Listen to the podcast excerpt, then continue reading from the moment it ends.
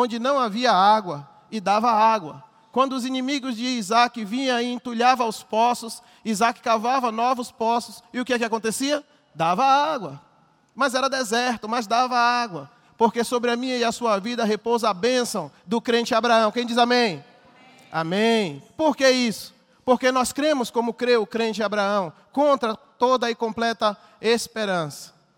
Amém? Porque creu contra a esperança, isso foi imputado como justiça e nós fomos justificados juntamente com Ele.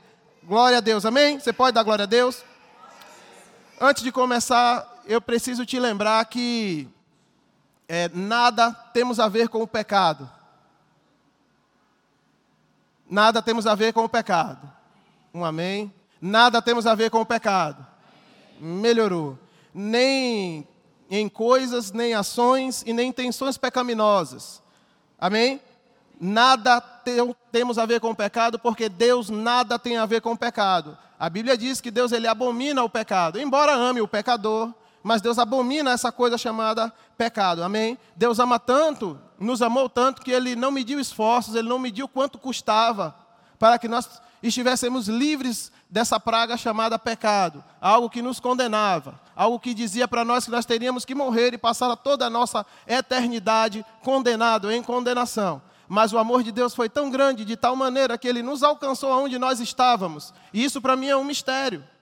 Como que Deus, tão santo, tão santo, pode me alcançar? Ele pode me alcançar porque eu sei de onde Deus me tirou. Como que o amor de Deus conseguiu me alcançar? E como que eu, morto, eu consegui ouvir a voz do meu Senhor dizendo: Vem. E eu fui. E aqui estou. Glória a Deus. Aleluia, aleluia. Nada temos a ver com o pecado. Então, nós entendemos que o pecado não é algo natural, é uma anomalia que separa o homem de Deus e que separa o homem, o ser humano, de tudo aquilo que é de Deus. Então, o pecado ele cria uma ruptura. Então, é, eu não vou levar em consideração quando eu estiver falando sobre fé, sobre a questão da vida de pecado ou da pessoa que vive mais ou menos.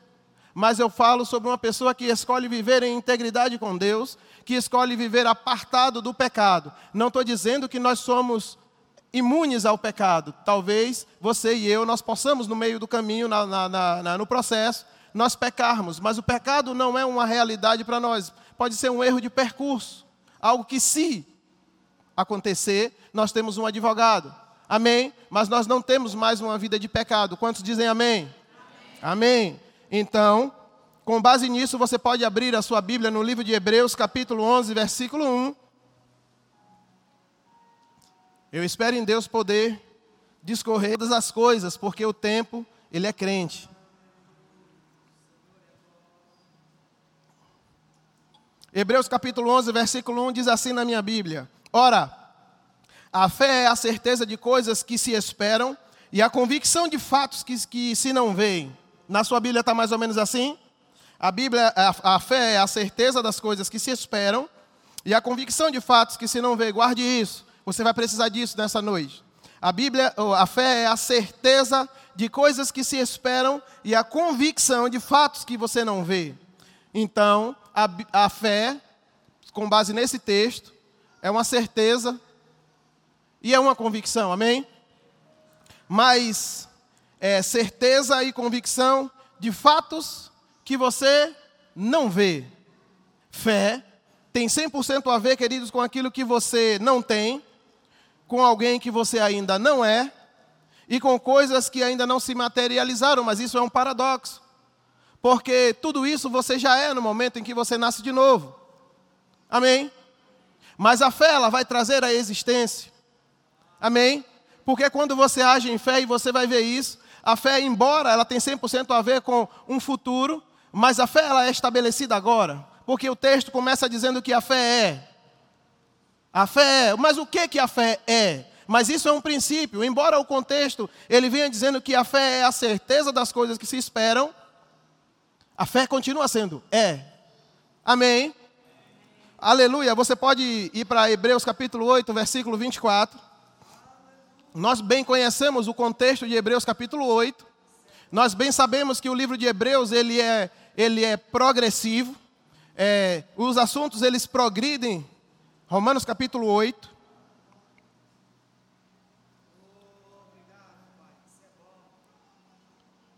Versículo 24 e versículo 25. Você conseguiu abrir? Diz assim: Porque na esperança somos salvos. Está assim na sua Bíblia? Na esperança. Talvez alguma versão tenha dito fomos, colocando no passado. Mas esse somos está colocando no presente. Está certo. Tanto como fomos como somos, está certo. Amém? Porque na esperança fomos salvos. Aí o texto continua dizendo: ora, a esperança que se vê não é esperança. Porque o que alguém vê como ele o espera? É uma pergunta retórica. Porque ele está dizendo que na esperança nós fomos salvos, ou nós somos salvos. Ora, a esperança que se vê não é esperança. Pois o que alguém vê, como ele pode esperar alguém, algo que ele já tem? Como ele pode ter esperança em alguma coisa que ele já possui? Como ele pode ter uma esperança em algo que ele já é?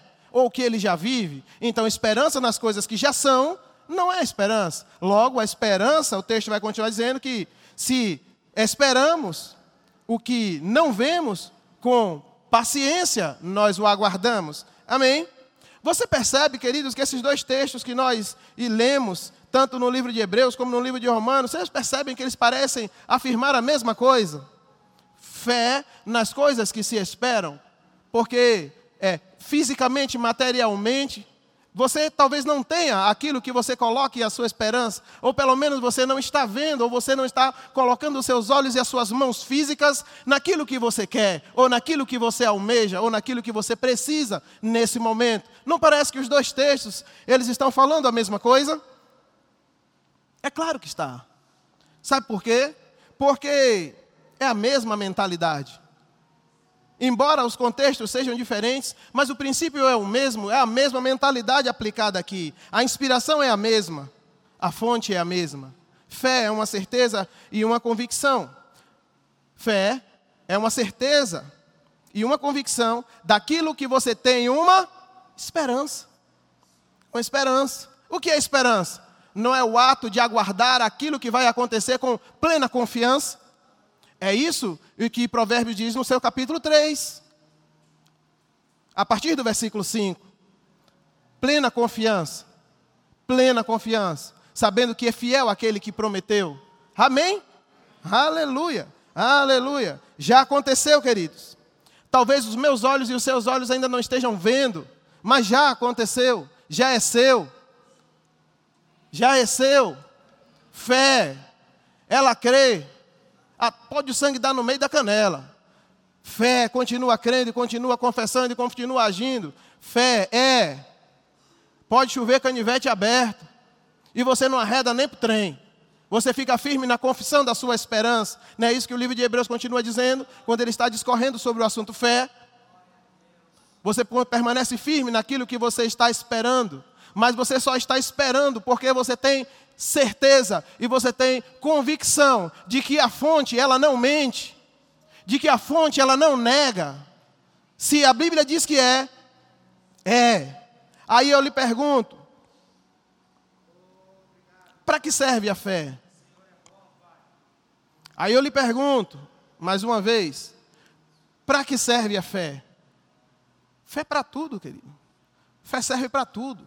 Só não serve para pecar. Mas fé serve para tudo. Amém? Aleluia. A fé, queridos, após o novo nascimento, é a porta de entrada para acesso a tudo quanto é de Deus. Tudo que é de Deus, você acessa pela fé. Diga pela fé. É pela fé. Mas a porta de entrada para tudo quanto é de Deus, você acessa quando você nasce de novo. Sabia que quando você nasceu de novo, uma medida de fé foi colocada no seu espírito novo nascido. E essa medida de fé, ela é suficiente para você completar a sua carreira. Amém? Eu acredito que é por isso que na mentalidade de quem escreveu o texto, inspirado pelo Espírito Santo, ele diz que com paciência nós aguardamos a materialização daquilo que se está crendo, a materialização da fé. Amém? Agora eu lhe pergunto mais uma vez, nessa noite, é possível eu e você que nascemos de novo, é, vivamos, é possível sem fé? Se você coloca isso no campo da possibilidade, é possível. Um crente incrédulo. É possível. Mas como é a qualidade de vida de alguém que é, decide viver uma vida com Deus e abdicar do mundo, mas ele não anda em fé, ele não sabe nada sobre fé e não consegue discernir o que é fé. Como é a qualidade de vida dessa pessoa? É a qualidade de vida que Deus quer? Sim ou não? Sim ou não? Mas é possível viver sem fé? É até possível, mas não é isso, não, essa não é a vontade perfeita de Deus. Porque Hebreus capítulo 11, versículo 6, diz que, de fato, de fato, sem fé é, de novo, impossível. Diga impossível. Impossível. Agradar a Deus. Portanto, é necessário que aquele que se aproxima de Deus, primeiramente creia que Ele existe e que Ele se torna galardoador, premiador, recompensador de todo aquele que busca. Para acreditar que Deus existe e que Ele pode te compensar pelo simples fato de que você saiu da sua casa e veio aqui nessa noite com o objetivo genuíno de prestar culto a Ele e buscá-lo, Ele te recompensa, só é possível pela só é possível pela fé. Aliás, queridos, nós somos salvos pela fé. Efésios capítulo 2, versículo 8 diz que é, porque pela graça sois salvos mediante a fé. Isso não vem de vós. Isso não veio de você. Isso é um dom, é um presente de Deus. Você é salvo por causa da graça. Agora você acessa essa salvação como? Mediante a fé. O livro de Tiago vai dizer que a graça ela se manifestou salvador a quem? Hum? A graça de Deus ela se manifestou salvador a quem? A todos os homens, a toda a humanidade. Mas a graça ela não se manifestou salvadora somente para os evangélicos, somente para os cristãos, ou somente para os pentecostais. A fé, a graça, desculpa, ela se manifestou salvadora para todos os homens. Sabia, queridos, que todos os homens são salvos? Sabia, queridos, que todos os homens são salvos? Mas sabia que tem gente que vai morrer e nunca vai acessar essa salvação? Porque aquilo que eles estão ouvindo não é misturado com fé. Então a fé, ela não pode conduzir a pessoa à graça, porque a pessoa escolheu não viver a fé. Ela não escolheu acolher com mansidão a palavra exposta e enxertada. Ela vai cair naqueles três tipos de coração que Jesus falou na parábola da, da, do bom semeador que saiu a semear. E aí ele vai passar, talvez ele possa, possa passar um tempo na igreja, frequentando alguma denominação, ou até mesmo em casa, frequentando é, a igreja da televisão ou da internet, sendo pastoreado pelo pastor YouTube, crendo, achando que é salvo, mas ele não vai passar dali. Amém? Por quê? Isso não é fé. Ou é fé? Não, não é fé. Nós fomos salvos, acessamos a salvação pela fé, e nós vivemos, uma vez que fomos salvos pela fé, nós também vivemos pela fé. 2 Coríntios capítulo 5, versículo 7, se você for bom de endereço, você pode ir para lá, porque nós vivemos por fé, e não pelo que vemos. Aí eu lhe pergunto, olha só que pergunta. Bom, bom, se a Bíblia está dizendo aqui, se Paulo está dizendo em 2 Coríntios capítulo 5, versículo 7, que nós vivemos por fé e não pelo que vemos, a pergunta é: aonde você está pondo os seus olhos? Nesse tempo e nesse momento, eu te pergunto: aonde você está pondo seus olhos? Sabe, no século XIX, final do século XIX, para o século XX, existia um pregador conhecido como o apóstolo da fé, na Inglaterra. O nome dele é Smith Wigglesworth. E ele dizia que você se torna aquilo em que você se demora muito tempo perto. Você acaba se tornando muito parecido. Mas não parece com o que o meu avô e a sua avó falavam que quem se junta com porco farelo come?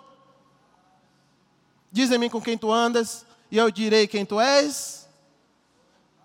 Por associação àquilo que você está colocando os seus olhos, você vai se tornar aquilo que você está colocando os seus olhos. Mas se você vive por fé e não pelo que vê, e você não está colocando os seus olhos naquilo que vai gerar fé em você, você não está colocando os seus olhos naquilo que vai te trazer esperança, e você está colocando os seus olhos em morte e destruição, você vai colher isso, morte e destruição. Amém? Morte e destruição. Nós vivemos, eu sei qual o contexto desse texto. Nós não vivemos com base em sentimentos, nós não vivemos com base em circunstâncias. Nós vivemos pela fé, e a fé nada tem a ver com circunstâncias. Você vai ver daqui a pouco que a fé ela não nega a existência do problema, mas a fé ela se move. A fé ela se move. Ela não nega a existência de crise nem de pandemia. A fé ela não nega que essas coisas existem, mas a fé ela se recusa a, a existir e a coexistir com essas coisas. Amém? Porque a fé nada tem a ver com isso. De onde provém a fé? De quem? Gente, eu perguntei, eu espero uma resposta. A fé vem de quem? De onde vem a fé? A fé vem de Deus. Não é Deus que depositou uma medida de fé no meu e no seu espírito? A fé não vem dele? E que parte Deus tem com a circunstância e com essas coisas? Essa é a pergunta. Amém, queridos? Aleluia! Aleluia! Com essa fé, querido, nós superamos desafios. Nós vencemos tudo usando ela. Você pode abrir a sua Bíblia comigo, por favor, agora. No livro de 1 João, capítulo 5, versículo 4. 1 João capítulo 5, versículo 4 diz o seguinte: 1 João 5, 4. O que é nascido de Deus vence. O que é nascido de Deus luta. O que é nascido de Deus batalha. O que é nascido de Deus peleja. O que é nascido de Deus faz o que, gente? Vence. Vence. Se eu usasse esse texto para uma ministração, eu poderia muito bem colocar o título nessa ministração: Nascido para vencer. Aleluia. Porque a Bíblia diz no livro de João que o que é nascido de Deus vence o mundo. E essa é a vitória que vence o mundo. Que? Que? A nossa fé. Mas essa nossa fé, entenda, não é a nossa fé coletiva, não é a sua fé. É a fé que Deus colocou dentro de você. Sim, há uma unção e há uma graça no coletivo quando nós oramos, quando nós levantamos as nossas mãos, quando nós adoramos, quando nós nos juntamos para alguma coisa, Deus se move de uma forma poderosa. Sim, há uma graça e uma unção no coletivo, mas a vitória que vence o seu mundo é a sua fé. A vitória que vai fazer com que você vença a sua circunstância, as circunstâncias que está te assolando e dizendo que você não vai conseguir, essa vitória é a sua fé. É o que o texto está dizendo. Amém, queridos? Uma vez que eu e você nasceu de novo, você nasceu de novo? Por favor, alguém tem dúvida aqui que nasceu de novo? Por favor, se manifeste, levante a sua mão. Nós queremos orar por você. Se a trombeta soasse agora, você tem certeza da sua salvação? Não precisa responder. Amém? Mais uma vez que você nasce de novo, querido, toda, toda, toda, toda a nossa vida, diga toda Esses dias, eu estava conversando com alguém sobre fé, e eu estava dizendo para ela que é, se o ato dela acordar e ela escolher o que vai vestir, se isso não for movido por fé,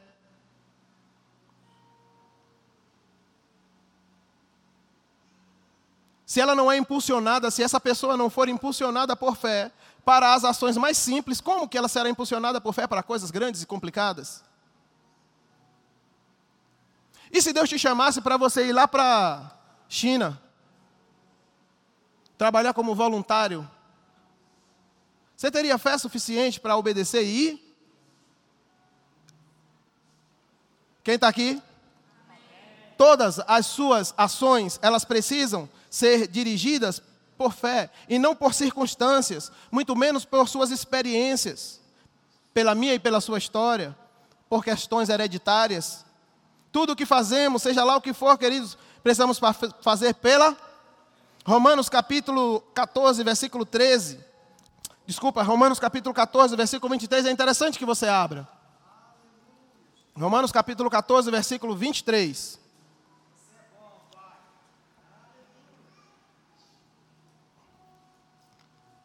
Romanos capítulo 14, versículo 23.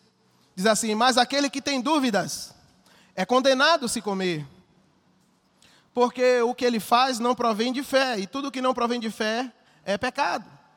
Eu falei sobre escolher uma roupa para vestir. O texto está falando sobre atitudes simples do dia a dia. O contexto aqui são atitudes simples do dia a dia. Você poderia trocar essa palavra comer por qualquer outra coisa. Se você fizer com dúvidas, você é condenado se fizer. Ó, oh, eu quero ler esse texto para você em pelo menos duas versões. Eu quero ler na versão NTLH e quero ler na versão NVT. Diz assim na NTLH: Mas quem tem dúvida a respeito do que faz, do que come, é condenado por Deus quando faz, quando come. Pois aquilo que ele faz não se baseia na fé. As bases daquilo que ele está fazendo não está na fé. Você consegue compreender? Que o princípio, a base, o alicerce aonde essa pessoa está alicerçado e fundamentado não é fé. Então ele faz por causa da circunstância, da experiência, da hereditariedade, talvez por causa da sua cultura, da onde ele nasceu, da onde ele cresceu, do contexto aonde ele está inserido. Você já ouviu a frase de que o meio produz o indivíduo? Ou o indivíduo ele é fruto do meio? Você é fruto da fé. Amém? Você não é um produto do meio, você é fruto da fé. Amém? Você crê nisso? Aleluia. Na versão NVT diz assim: Mas, se você tem dúvidas quanto ao que deve ou não comer, será culpado se comer, pois vai contra suas convicções. Se faz qualquer coisa sem convicção, logo está pecando. Por quê? O que é que Hebreus 11 diz? Fé é uma e uma convicção. Então, se o que você faz, você faz meio em dúvida, sabe, às vezes a gente vai tomar uma decisão, e eu vou parafrasear alguém. Se você vai tomar uma decisão e você ora e você busca, e de repente parece que houve um bom parecer e uma alegria ao fazer aquilo, e aí você vai tomar uma decisão. Aí quando você toma a decisão, você volta e fala para Deus assim: ó, pai, ó, eu estou fazendo, eu acredito que é uma direção, mas se não for, frustra. Essa é uma posição de alguém que está plenamente firmado em fé? Porque houve dúvida. Então, parafraseando essa pessoa, não é fé, não tem fé envolvida. Amém? Aleluia. Simplificando, queridos, mais ainda, se você não tem certeza, tão pouco convicção, não sabe o que é, não sabe se o que você está fazendo ou está prestes a fazer é o certo a se fazer, é melhor não fazer nada. Se você não tem plena certeza, você não tem plena convicção daquilo que você está fazendo ou está prestes a fazer, queridos, é melhor que você não faça nada. É melhor que você faça como o irmão Reagan diz: você vai gastar tempo, investir tempo em Deus, até que aquilo que você vai fazer se torne tão claro como, como a luz do meio-dia. Aí sim você faz. Porque agora você tem fé, ou você tem certeza e você tem convicção. Porque se mesmo assim fizer, a Bíblia nos diz que esse tipo de atitude é pecado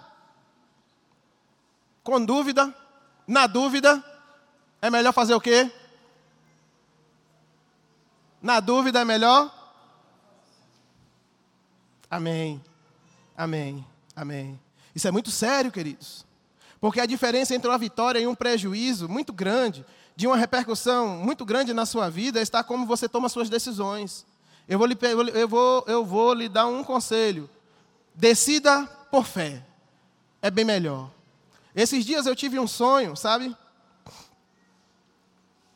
E, e nesse sonho, eu tinha saído e, tinha esquecido a porta da minha casa sem trancar. Olha só. E eu tinha esquecido no sonho a minha porta sem trancar. E eu, o lugar que eu estava era muito perto, então eu pensava, não, eu sou guardado, eu sou protegido, ninguém vai mexer, ninguém vai mexer não. E eu continuava lá no lugar onde eu estava. Era perto. Eu estava na pracinha do condomínio onde eu moro. Aí decidia, depois de um tempo, voltar para casa. Quando eu chegava lá, a porta estava encostada. Já não estava fechada, estava encostada. Quando eu abria a porta e entrava, quando eu, chegava, quando eu estava chegando em casa, eu já sabia, eu tinha uma impressão no sonho, fui roubado. Fui roubado. Puxa vida. Então eu abri a porta, quando eu entrei, dei falta logo da televisão, do DVD, então eu sabia que havia sido roubado. Então eu acordei, eu orei, eu repreendi, mas eu fiquei vigilante quanto àquilo. Eu fiz tudo aquilo que a nossa Bíblia ensina, né? E fiquei vigilante naqueles dias. Falei, olha, Deus está me avisando. Deus está... Porque quando eu acordei e eu trouxe esse sonho à memória, por dentro eu sabia que Deus estava me alertando de que talvez eu deixasse portas abertas com as minhas atitudes que permitiria ser roubado. Então, entendendo pela fé que esse é um alerta de Deus, eu comecei a intensificar ainda mais as minhas orações e a minha vigilância nisso. O tempo passou e eu esqueci. Quando foi outro dia, uma quinta-feira, eu estou nesse momento agora de crise, com Gisele em casa, e de repente, ela mexendo tal, ela, se, ela deu conta de que algo tinha acontecido. E que nós poderíamos, com isso, tomar um prejuízo astronômico. E se nós tomássemos esse prejuízo, muito dificilmente nós conseguiríamos sair dele. Então, quando ela me falou, automaticamente eu me lembrei do sonho.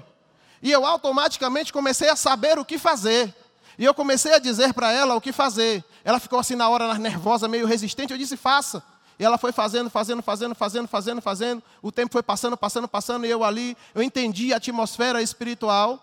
E eu comecei a ajudar ela, dando orientações. E a situação foi desfeita. E nós não tomamos o prejuízo que o diabo queria me dar. Sabe, queridos? Viver pela fé é viver na palavra. Porque a fé, ela pode te livrar de prejuízos, talvez irreparáveis, ou talvez muito danosos, que para sair de certas situações, quem já entrou em situações difíceis, sabe o quanto é difícil sair dela. Mas sabe, queridos, que é, é, a, a, diferença entre uma bênção e uma provisão e um prejuízo muito grande está em como você se movimenta e em como você toma as suas decisões. Porque tem muita gente é, agindo, engraçado, que eu faço parte de um grupo, né? E estava se discutindo sobre essas, esses decretos. E aí eu expus a minha opinião sobre a renovação de um decreto, e alguém se levantou é, a favor daquilo que estava acontecendo. Aí eu também não, não, discuti com a pessoa, e outra pessoa continuou falando ali, tentando expor que, é, o, numa clareza muito grande sobre a, as questões que estão acontecendo, mas aquela pessoa que estava discutindo estava ali, dizendo que não, que não, que não, que não. Aí entrou uma outra pessoa na discussão e disse assim: Olha, sabe de uma, é melhor obedecer do que sacrificar. mas eu ri tanto em casa sozinho, nem eles sabiam porque eu estava rindo. Porque é melhor obedecer do que sacrificar a quem? A quem é melhor obedecer? Do que apresentar sacrifícios? Amém, queridos? Você consegue entender o que eu estou falando? Às vezes as pessoas não conhecem a Bíblia e usam texto sem a menor conexão com a circunstância. Em vez de usar a palavra de Deus ao seu favor e dizer ao monte e dizer alguma coisa à circunstância, ela prefere se submeter à circunstância e de alguma forma pegar a palavra de Deus e colocar dentro dessa circunstância para justificar a sua covardia. Mas se aquele texto bíblico que diz que os tímidos e os covardes ficarão de fora, misericórdia.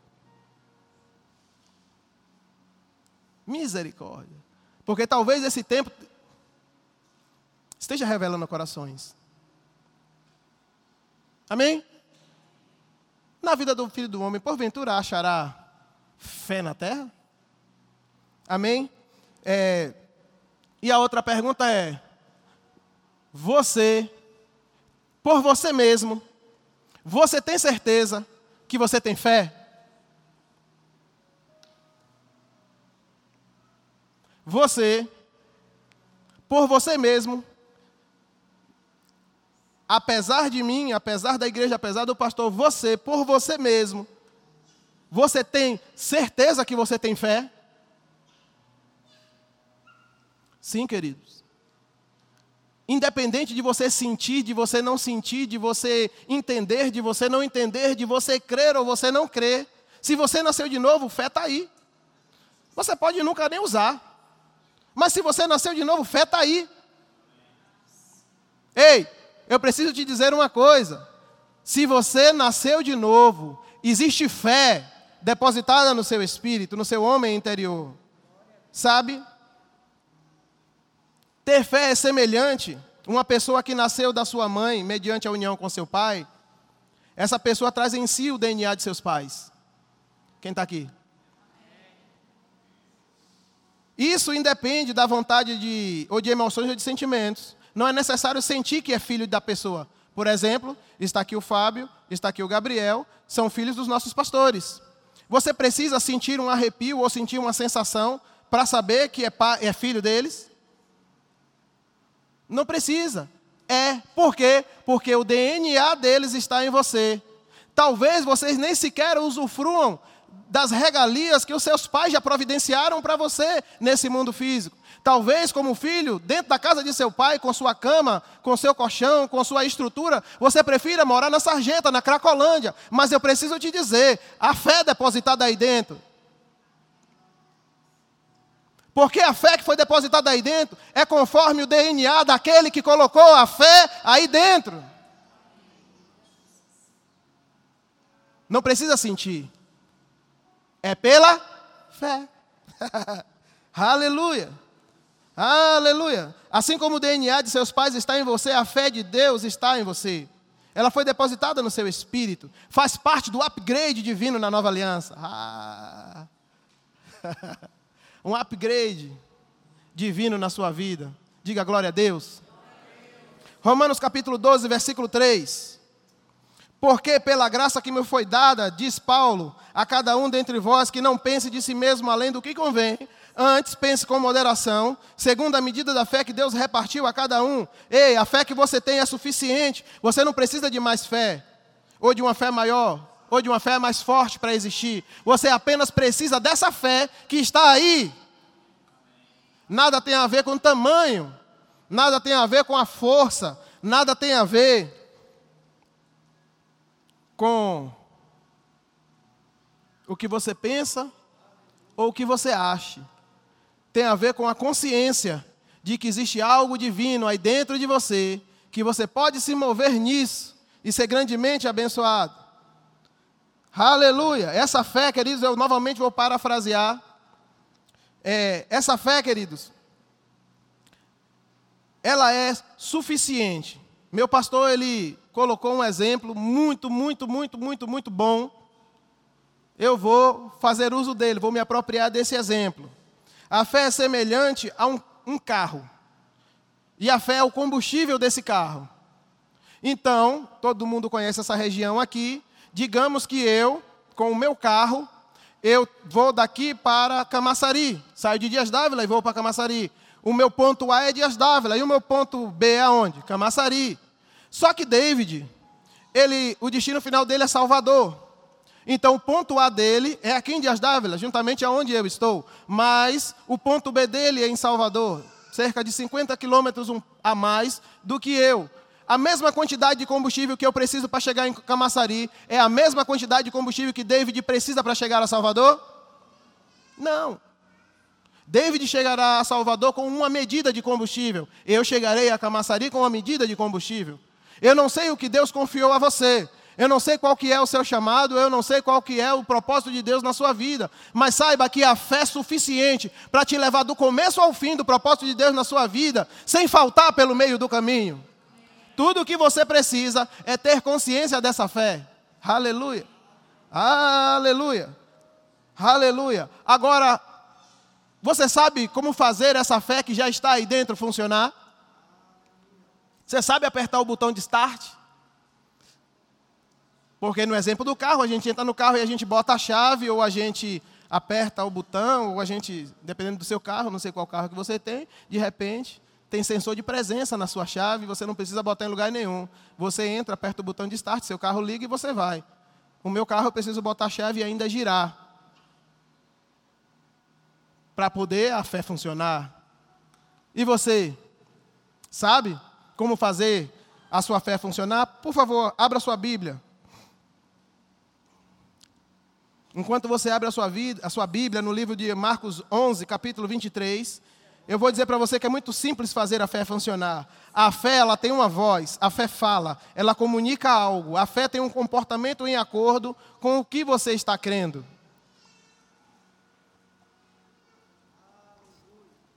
Marcos capítulo 11, versículo 23 diz: Porque em verdade vos afirmo que se alguém disser a este monte, ele ergue-te Ergue-te e lança-te no mar, e não duvidar no seu coração, mas crê que se fará o que diz, assim será com ele. Por isso vos digo que tudo quanto oração, em oração pedirdes, creia que já recebeu, e assim será convosco. Bom, o texto, a explicação de Jesus para Pedro, para aquela figueira que secou desde a raiz, a explicação de Jesus é que se alguém disser, Jesus começa dizendo, se alguém disser, Se alguém tomar alguma atitude e disser e abrir a sua boca e falar alguma coisa, alguma coisa acontece. Vamos contextualizar aqui? Presta atenção, vamos contextualizar. Jesus está indo de um lugar para um outro lugar, passa de manhã, cansado, com fome, e ele avista uma figueira. E essa figueira ela está com a folhagem pronta para dar fruto. Então, ele com fome, ele se aproxima daquela figueira para ver se há alguma coisa para comer. Não tendo nada para comer, ele diz alguma coisa para aquela figueira. Diz, ele diz, Jesus diz para a figueira: De ti ninguém jamais coma fruto. Aí eu lhe pergunto: o que foi que aconteceu? Hã? Nada. Jesus continuou, seguiu o seu caminho, entrou no lugar aonde ele ia, fez o que tinha de fazer, depois ele voltou pelo mesmo caminho. Uma noite se passou, diga uma noite. Uma noite se passou. Pela manhã ele estava voltando, saindo pelo mesmo caminho, e aí Pedro observa que, a, que aquela figueira ela estava seca. E Pedro, de alguma forma, ele diz que a figueira secou desde a raiz. Então ele fala, mestre, abismado, admirado, a figueira que o Senhor amaldiçoou, secou desde a raiz. No começo da minha fé eu tinha um problema com essa passagem, porque como Jesus pode amaldiçoar algo? Está errado. Assim como eu não entendia por que, que Jesus deu aquele prejuízo naquele homem que tinha uma manada de porcos lá e, e era o ganha-pão daquele camarada lá, né? E o, os demônios entraram nos porcos. Mas sabe, Jesus, mas sabe, queridos, diga amém. Eu chamei vocês de Jesus. Mas sabe, queridos, que Deus não tem nada a ver com o pecado nem com a anomalia. Sabe que aquela figueira ela não estava é, agindo de uma maneira correta. Não era tempo de dar figos e ela estava florada, aquilo era uma anomalia. E sabe, queridos, que você pode olhar para a anomalia e você pode amaldiçoar aquilo que não é normal. Você pode amaldiçoar o problema, você pode amaldiçoar a enfermidade. Ou você acredita que a enfermidade vem de Deus? Ou você acredita que os males que assola esse tempo vêm de Deus? Mas você pode dizer, como disse Jesus. Aí eu imagino a cena: Jesus andando com seus discípulos, aquela cara de espanto de Pedro, aí Jesus diz: Pedro, tenha fé em Deus. Sabe, queridos, que no capítulo 6 de Hebreus, versículo 2, se não me falha a memória, e 3, o, o autor de Hebreus ele descreve ali os princípios da fé, os princípios elementares do ensino de Jesus. E se não me falha a memória, o segundo princípio é fé em Deus. O primeiro princípio ali, o primeiro fundamento ali é arrependimento de obras mortas.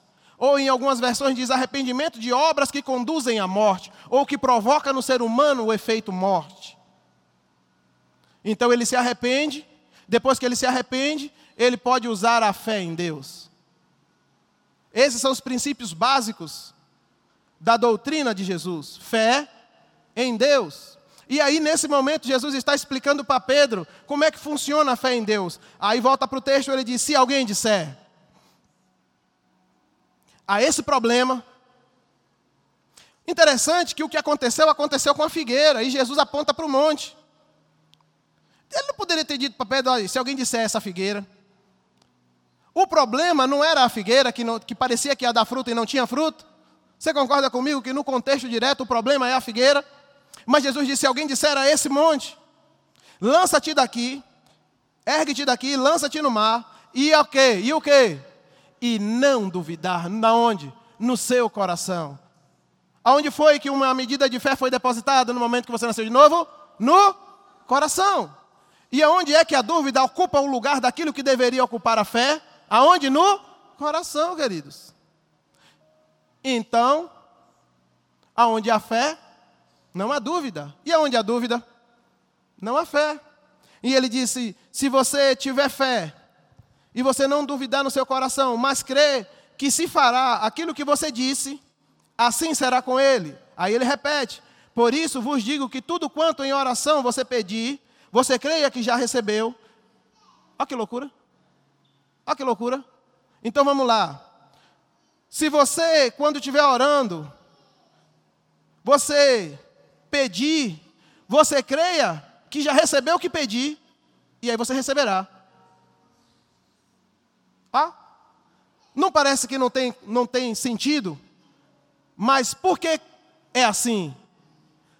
Porque a fé é uma certeza de fatos que você não vê, mas é uma convicção daquilo que você espera.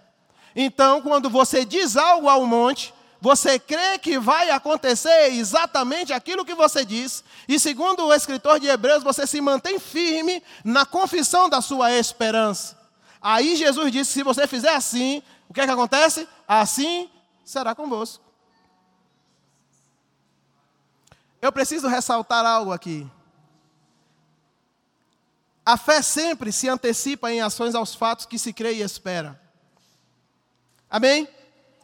Como a fé é a certeza e a convicção, ela sempre deve expressar a verdade. Se a expressão da fé não for verdadeira, não é fé. Você pegou? Você pegou isso aqui? A fé, ela sempre se antecipa em ações aos fatos que você está crendo e você está esperando. Mas veja bem, se Jesus já acabou de dizer que se você crê e não duvidar, você disser ao monte, o monte sai, porque você acreditou naquilo que você disse, se isso não for uma expressão, se o dizer ao monte não for uma expressão de verdade, isso não é fé. Amém? Isso não é fé. E não sendo fé genuína, a fé nos modos bíblicos não vai funcionar, queridos. Por isso tem muita gente por aí frustrado, decepcionado, cheio de dúvida, com problemas. Porque fala, fala, fala, fala, fala e não acontece nada. Porque muitas vezes está falando porque viu alguém falar. Aí alguém vem na frente, dá um testemunho que falou e aconteceu. Aí porque alguém eu vou falar pela fé. Fale com base na fé que você tem. Quando você for dizer alguma coisa, fale com base na fé que você tem. Qual é a vitória que vence o mundo? A sua fé. Diga a minha fé a sua fé. Às vezes não dá tempo de contar todo o processo do milagre. Porque você disse, aí você aconteceu, mas se você contar, há um tempo de consagração, de meditação, de leitura na palavra de Deus, há um tempo de gerar uma convicção. Às vezes há uma palavra que sobe no seu coração e por isso você fala. Aí você vive uma vida repleta de YouTube, brasileirão, de um monte de coisa que não gera fé. E aí, de repente, está no meio de uma situação, aí diz, em nome de Jesus. Totalmente longe de Jesus. E aí não acontece. Aí você fica frustrado, está vendo? Esse negócio de falar não funciona.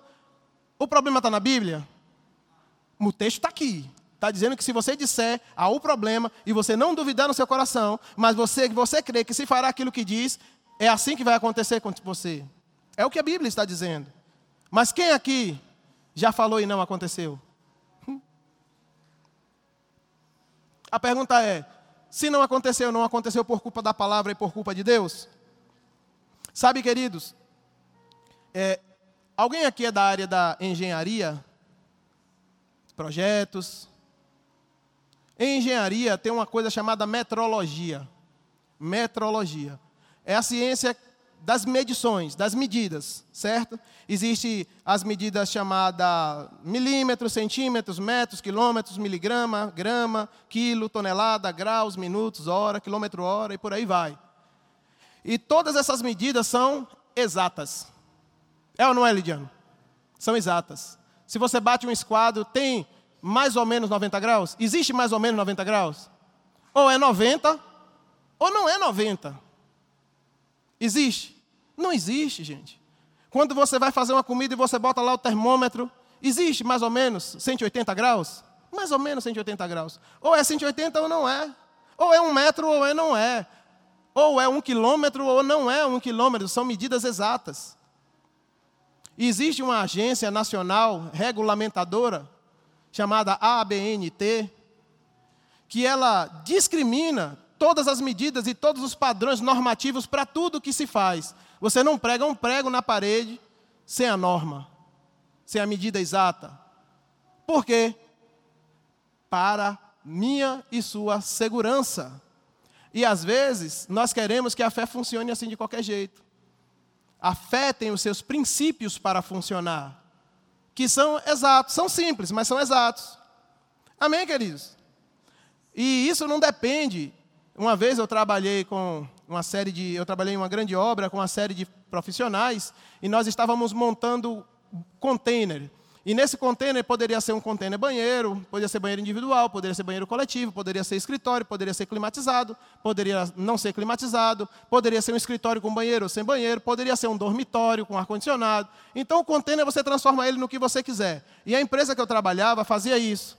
Transformava containers em, em é, módulos, módulos habitacionais, módulos habitáveis. Né? Sempre com esse fim para trabalho. E montando esse esses contêineres e nós puxávamos a medida, é, teve um camarada lá que fez um negócio e fora da medida e ficou torto. Mas eu falei, mas você não mediu? Ele, eu medi. Mas por que ficou torto? Ah, porque mais ou menos. E o problema do container é porque quando você fura e você tem que tirar para furar de novo, fica feio, fica furado. Quando você liga o ar-condicionado, o ar-condicionado vaza. Porque furou errado. Isso gera um prejuízo. Por quê? Porque você não obedeceu os princípios para aquilo funcionar. Gerou um prejuízo. Pode não ser um prejuízo para você, mas foi um prejuízo. Quem, já, quem trabalha aqui com tubulação industrial, com encanamento, caldeiraria? Quem já trabalhou? Já ouviu falar em matatubo? Porque o cara não usa o high-low, o cara não usa o instrumento para fazer a medição certinha, e aí ele mata a peça. E a IGL tem que comprar tudo de novo.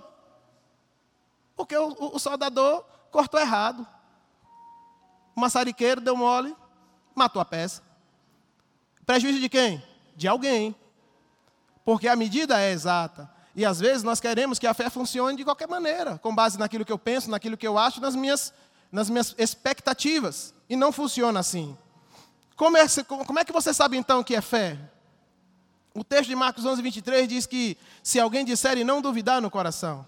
Então nós entendemos que quando estamos para tomar uma atitude ou uma ação, seja ela qual for, pode até ser que você não faça nada.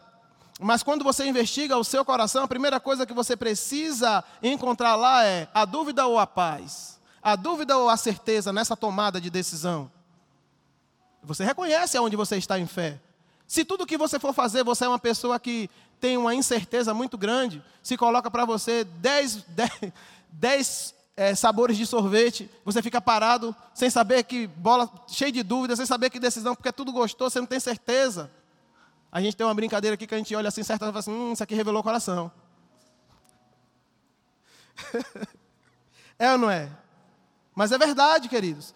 O livro de Colossenses, capítulo 3, versículo 15, diz que seja a paz de Cristo o árbitro no seu coração, a qual também foste chamados em um só corpo, e sejam agradecidos e habite ricamente em vocês a palavra de Deus. Porque, entenda, a fé, ela usa como base a palavra de Deus. O Espírito, a vida no Espírito, usa como base a palavra de Deus. O texto diz que a paz de Cristo arbitre no seu coração, em, to em toda a tomada de decisão. A paz de Cristo arbitre no seu coração. Mas habite ricamente em você o quê? a palavra de Cristo. Instruí-vos e aconselhai-vos mutuamente em toda a sabedoria, louvando a Deus, com salmos, hinos e cânticos espirituais, com gratidão. Aonde? No seu coração. Aonde está a fé. Aonde possibilita que a sua fé atue. Amém, queridos? Olha, parece que há um padrão no relacionamento de Deus para com o novo nascido, não parece? Não parece para você que tudo Deus trata com você no seu coração? Não parece? Porque fé está no coração, essas coisas. Coração, Deus sonda o coração, a paz de Cristo no coração. Você louva, adora a Deus e, e instrui mutuamente, tudo no coração. É, queridos, como diz Provérbios, de tudo que se deve guardar. Guarde o seu coração, porque é do seu coração que procede as saídas da vida. É, Romanos capítulo 10, versículo 17 responde de onde é que vem a fé. Eu vou tentar gastar esses cinco minutos que me faltam aqui com alguns textos que você não precisa abrir. Você vai acompanhando aí.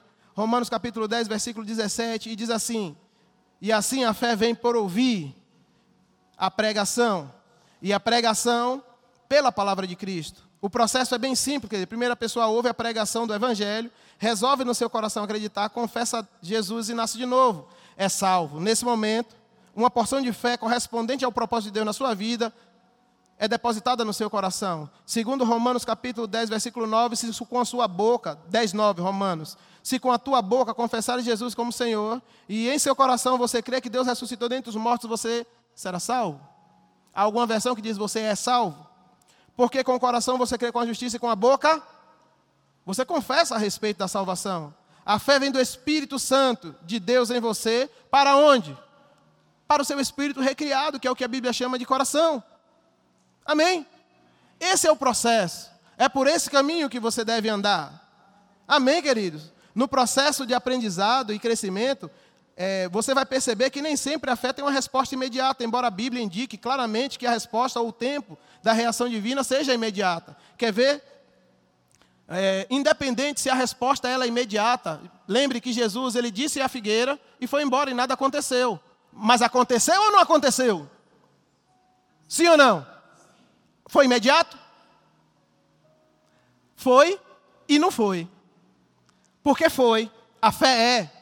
Mas a materialização, a visualização daquilo que Jesus disse, eles só perceberam no dia seguinte, quando eles passaram de novo por aquele lugar. Amém?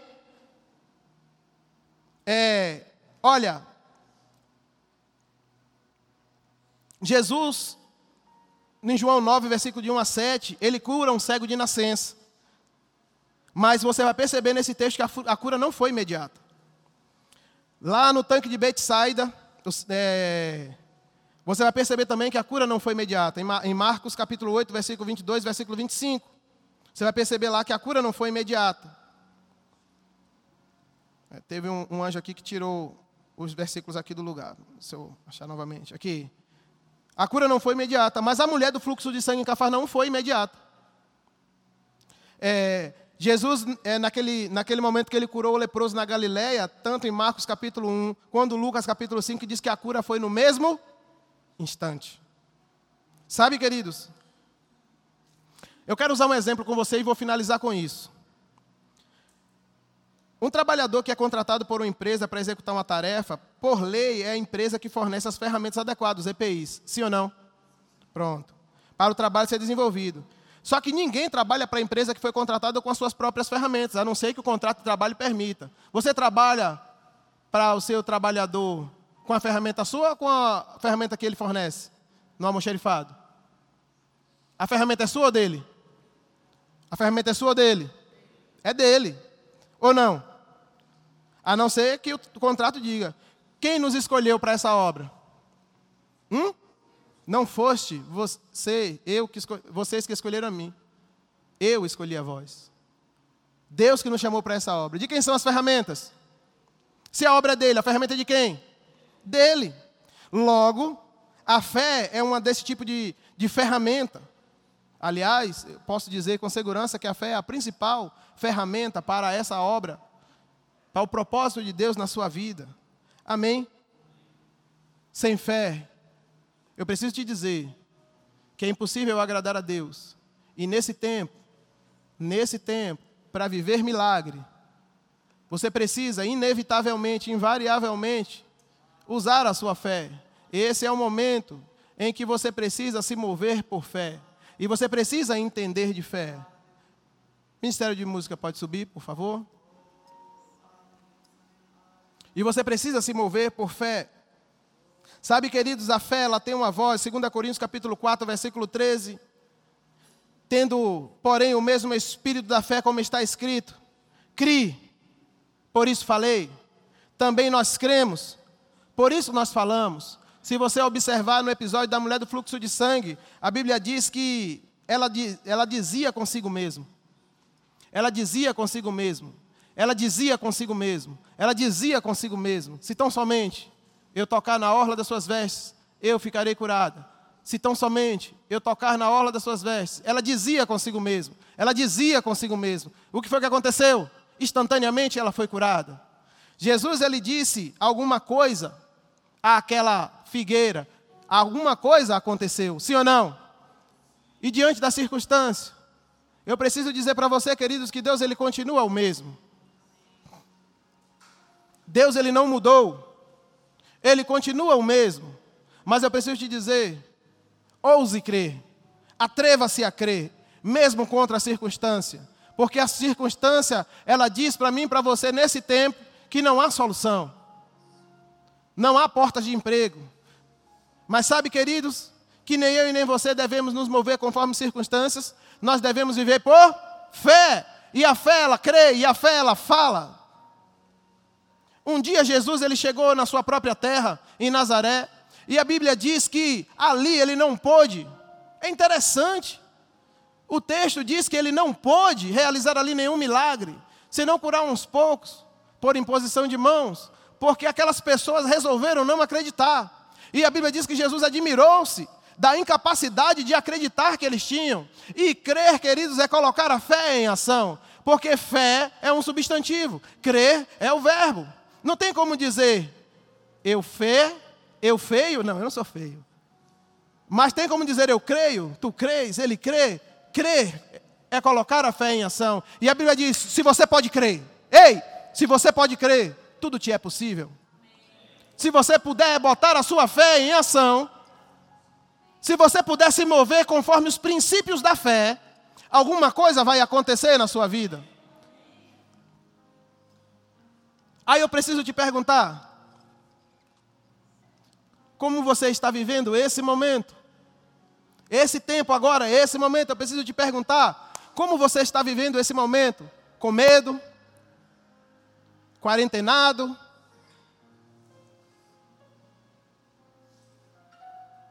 Ou você está crendo? Não tenho nada contra você ficar obediente ao governo, e você ficar na sua casa se você é do grupo de risco, se você é, tem criança, está grávida, não tenho nada contra isso. Mas eu preciso te dizer que a Bíblia, ela precisa ser uma autoridade na minha e na sua vida. E ela diz que, diante da circunstância, eu posso fazer alguma coisa, eu posso dizer algo. Eu posso dizer, saia daqui e lance-se no mar. Saia daqui. Eu posso dizer, enfermidade, seja curada. Eu posso dizer, portas se abram. Porque Deus ele se revela como um caminho no meio do deserto e é impressionante como Deus tem uma capacidade incrível de reverter situações que nem foi Ele mesmo que criou. Porque Ele é aquele que endireita as minhas e as suas veredas. Quando nós mudamos a chave e nós nos reconectamos com Deus, e nós agimos em fé, e nós falamos a linguagem que Deus entende que é a linguagem da fé. Aí ele se revela como alguém que é um caminho no deserto, é um Deus que opera milagres. Põe a mão no seu coração. Meu Deus é um Deus de milagre. Um caminho no deserto. Meu Deus. O meu Deus é, é um caminho no deserto, luz na escuridão. Esse é quem tu és. O que você está precisando? Ei, o que você está precisando? Fala! Fala! Não duvide, antes fale crendo. Deus de milagre, um caminho no deserto Esse é quem tu és.